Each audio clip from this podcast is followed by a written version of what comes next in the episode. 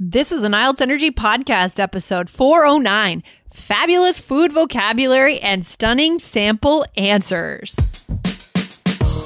You are listening to the IELTS Energy Podcast from All Ears English. We believe in connection, not perfection, and we're here to show you how to get the score that you need on your next IELTS exam. Find out why our strategies are the most powerful in the IELTS world and get your free video masterclass at allearsenglish.com/INSIDER. Now, let's get to the show. Today you'll learn amazingly high-scoring vocabulary and native sample answers for common IELTS speaking Part 1 questions about food.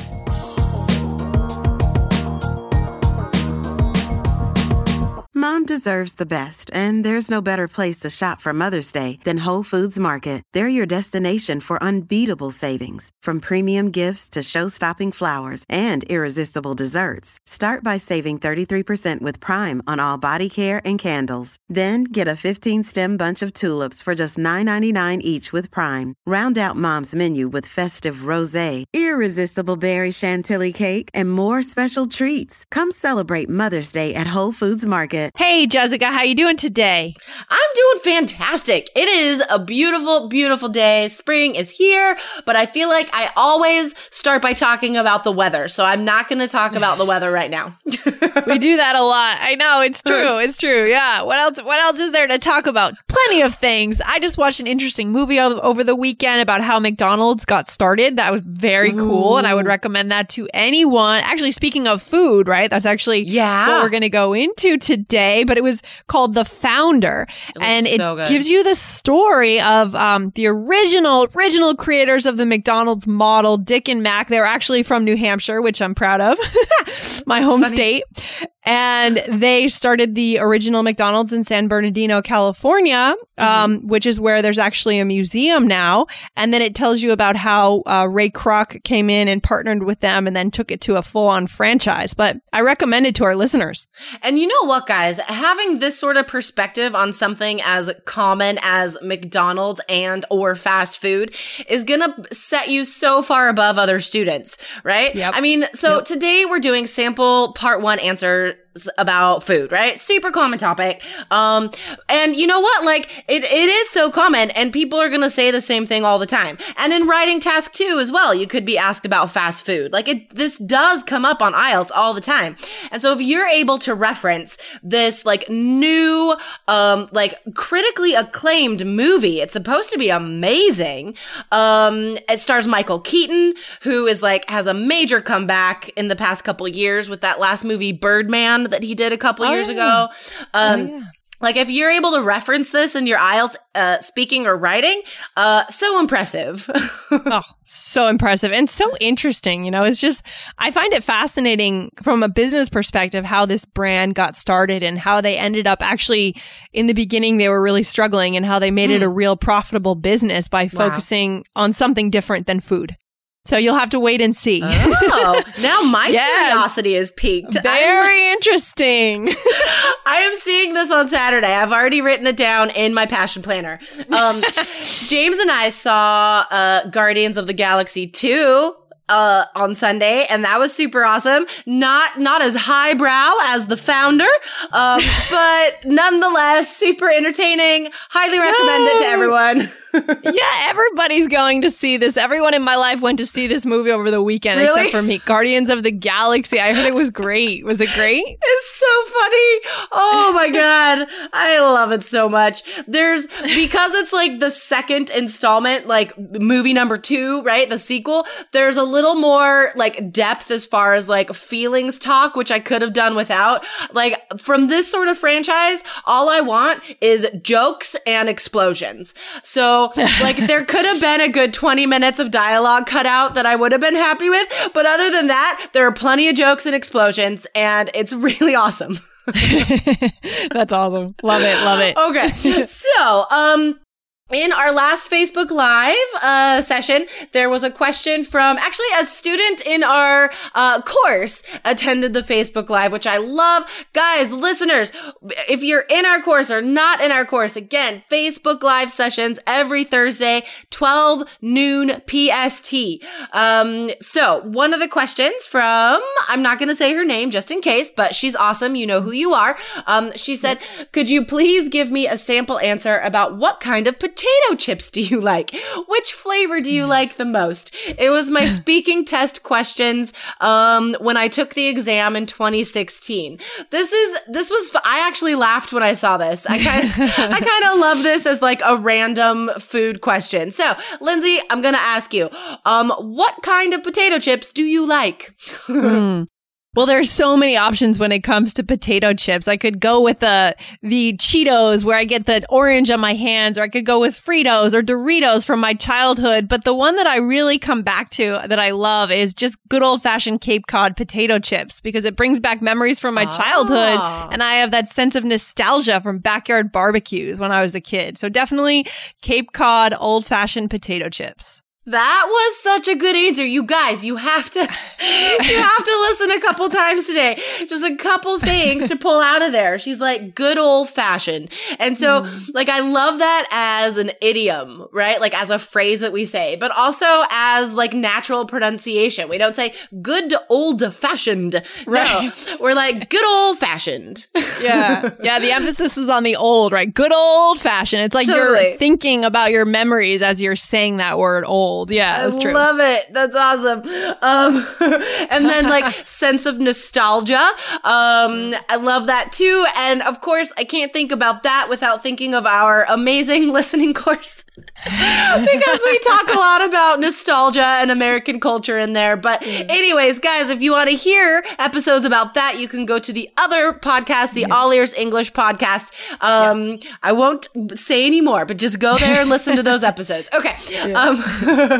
Let's see. So what else? How else does food pop up in speaking part one? There's been some really specific questions about chocolate on the exam. And guys, you can come back to our blog, IELTS.allearsenglish.com. I have done a video lesson with sample answers about that. I will link to that in the blog post for this episode as well. So, other questions about food. You could be asked, what is a traditional dish from your culture that you enjoy? So I would answer, well, that's a funny question for an American because people don't think of us is like the traditional dishes are often perceived as like really unhealthy, like hamburgers and stuff like that. But honestly, I do love a good hamburger. I don't care how stereotypical that sounds. I could eat a hamburger at least once a day, every day, to be honest. I seriously could. That's awesome. Okay. Let's see. So, another question that might be asked. So, Lindsay, I will ask this to you. Okay. What is a meal that you enjoy having out with friends? Oh, so I particularly love getting tapas when I go out with friends. Ooh. I just went out on Sunday to a place called Barcelona, and we got some great stuff. Tortilla patata, some different, really a variety of cheeses. And it's a nice way to share with your friends and build a relationship with them because you're not just hoarding your own food.